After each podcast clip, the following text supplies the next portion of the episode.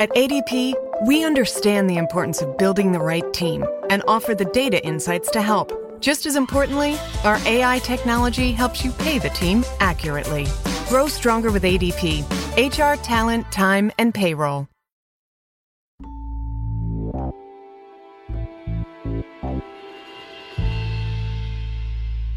In the second episode of this season, we talked about how the fake news industry exploits certain quirks in our behavior to target us with misinformation.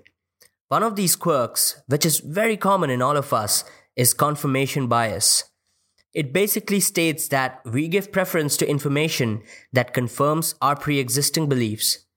Even if that information is factually incorrect, if it goes well with our beliefs, we are not very likely to question or criticize it. And that is what makes us vulnerable to fake news. To make matters worse, those who spread fake news often use graphic images and videos shared out of context to help you confirm the false narratives being sold to you.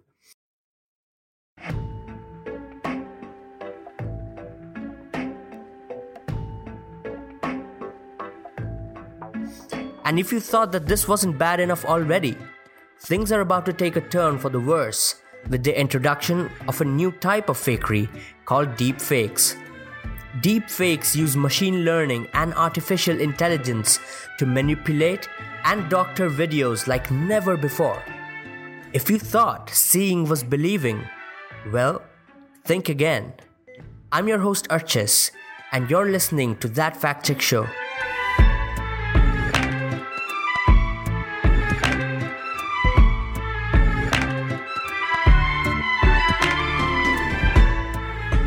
On June 7, 2019, Instagram user Bill Posters posted a video of Facebook CEO Mark Zuckerberg giving a very sinister talk about how the future can be controlled by stealing large amounts of data. Imagine this for a second. One man with total control of billions of people's stolen data, all their secrets, their lives, their futures. I owe it all to Spectre. Spectre showed me that the voice seems very familiar. Sounds just like Mark Zuckerberg. The video itself will not come off as anything unusual. It is the same Zuckerberg we know. Short hair, round eyes, familiar bags under those eyes, the pointed nose, they all belong to Zuckerberg. For free. The more you express yourself, the more we own you. However, it isn't Mark Zuckerberg. His face was just morphed on that of a voice impersonator using deep fake technology. British artists Daniel Howe and Bill Posters teamed up with an advertisement company called Canny to make this video. And this wasn't done to diss on the Facebook CEO, but rather to spread awareness of what is to come. With fake news and misinformation turning out to be quite an affliction for the society, what could be the possible impact of deepfakes on us?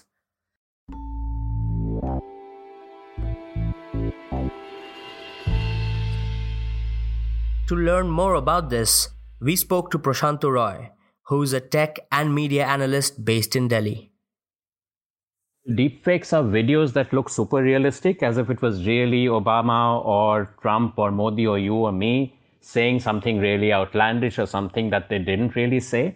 Uh, the word comes from deep and fake, deep learning, uh, artificial intelligence, machine learning, deep learning, which is used, and fake uh, and the system, what it does is it learns from real videos of the person that you want to create a fake of.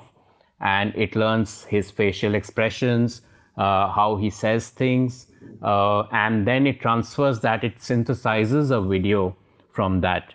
Uh, of course, deepfake can also be used for audio, and that's a little simpler. But these days, we mostly see video as the pinnacle of accomplishment as far as deepfakes are concerned.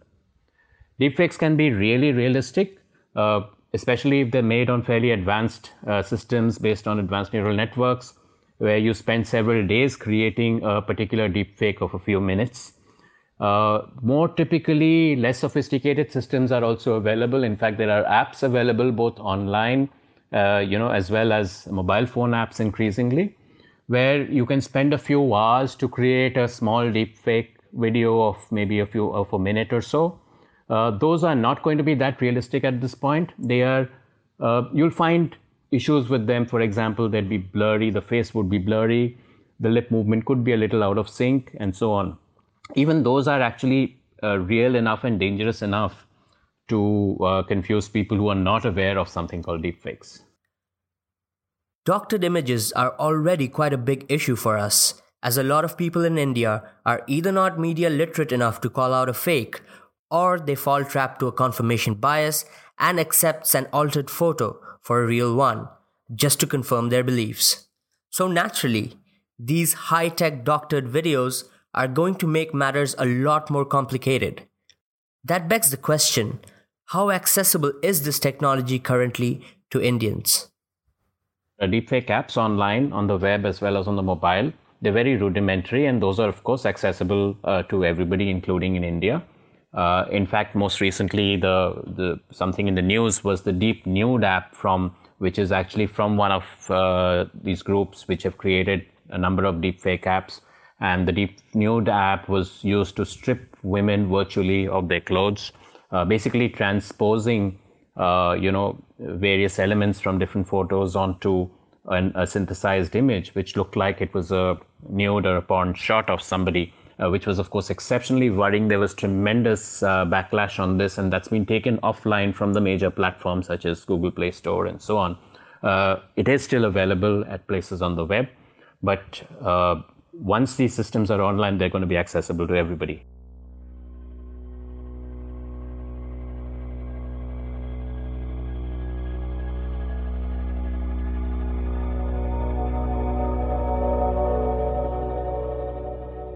Deep Nude is a horror story for everyone who does not want to see naked pictures of them online.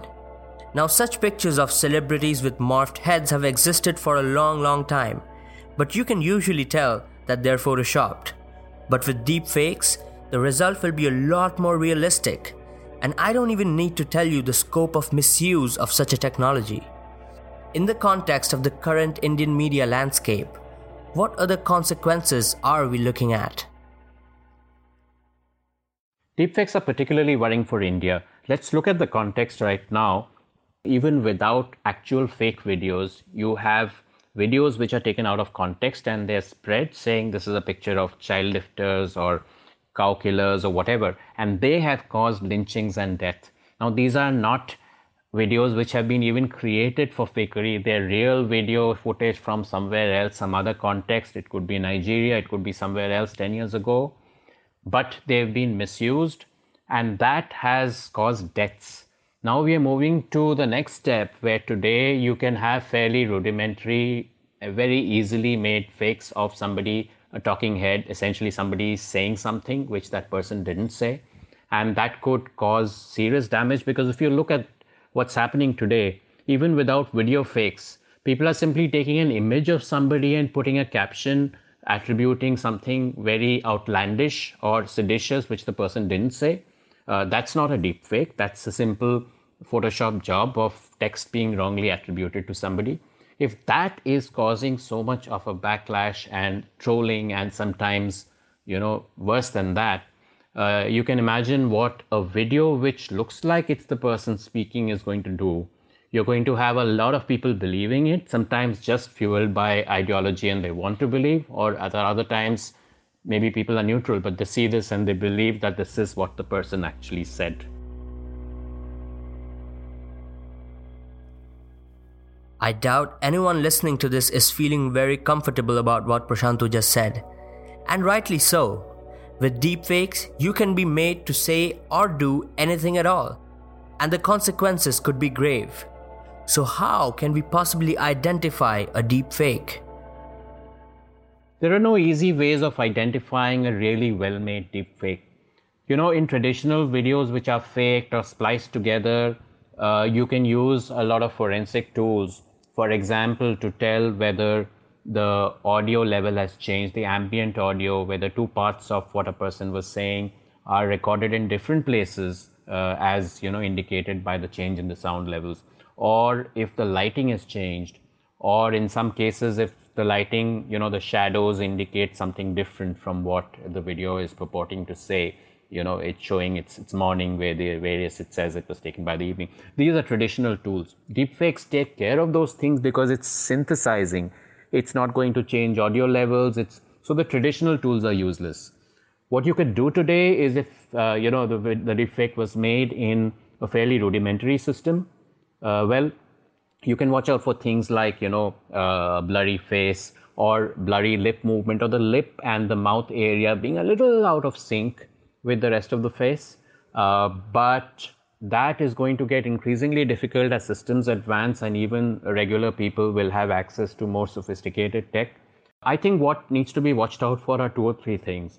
From the context of the end user it will really be the question of whether this person is saying things which are completely outlandish and which uh, you know don't make any sense which of course is not a universal thing that you can watch out for because it could be just one little thing you change which could be dangerous enough to cause a war or something like that.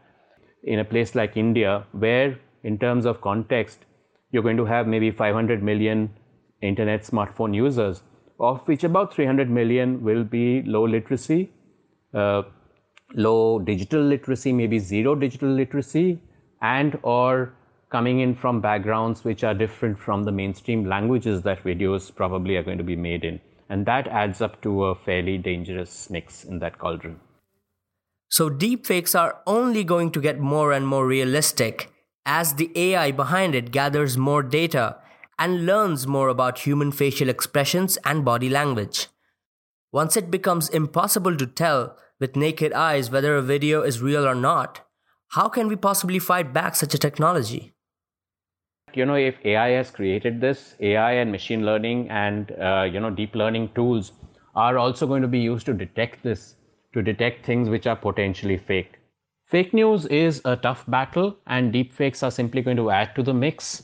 I think with all of fake news and fake information, and whether it's deepfakes, the problem is divided into these two, three parts and steps.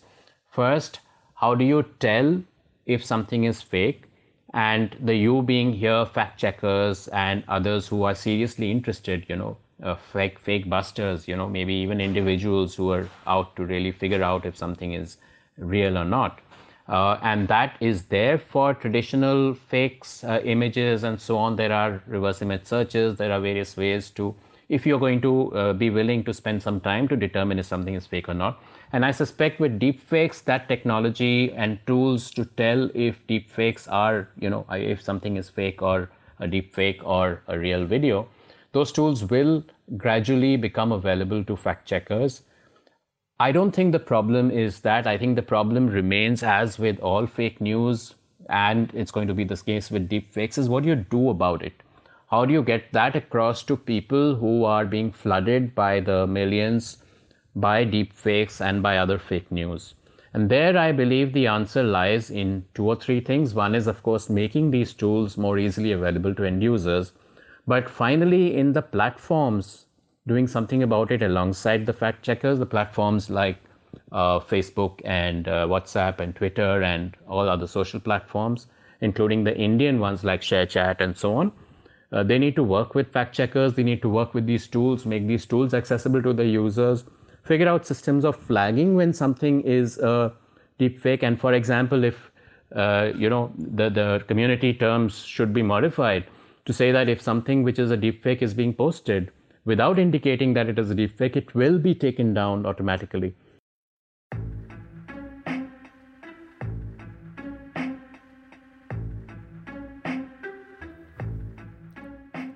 They say that the technology being used to make something can also be used to break it.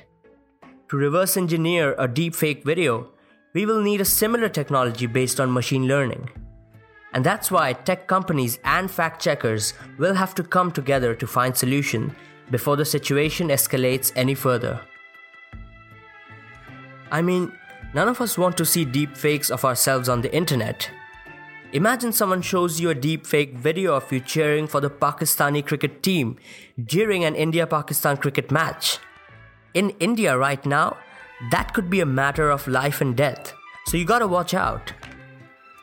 And that is why we're all part of this fight against misinformation and false narratives that surround us.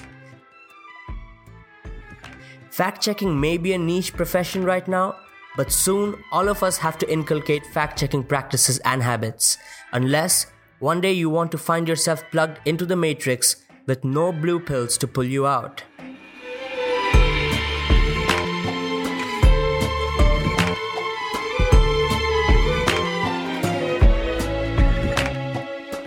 And with that, we shall wrap up this week's episode of That Fact Check Show. And this was the last episode of this season. But we shall be back with a whole new season very soon. In the meantime, we do have some special episodes in store for you, so do keep a lookout on our social media channels and websites. If you enjoyed listening to the season of that fact check show, do share it with your friends, your family, your spouse, and your enemies and rivals. Do not leave anyone out. Also, we do value your feedback, so do send them over to podcast at boomlive.in.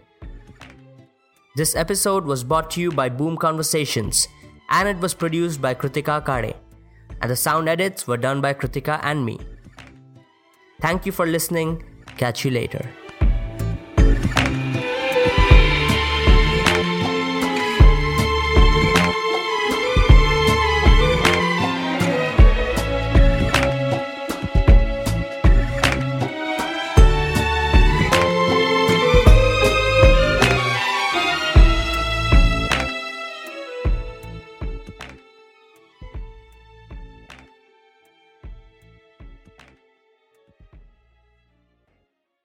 The first person to survive Alzheimer's disease is out there. They're going to hold on to everything the disease steals away. And the Alzheimer's Association is going to make it happen by funding research, advancing public policy, and spurring scientific breakthroughs, and by providing local support to those living with the disease and their caregivers, or easing the burden until we accomplish our goal. But we won't get there without you. Visit alz.org to join the fight.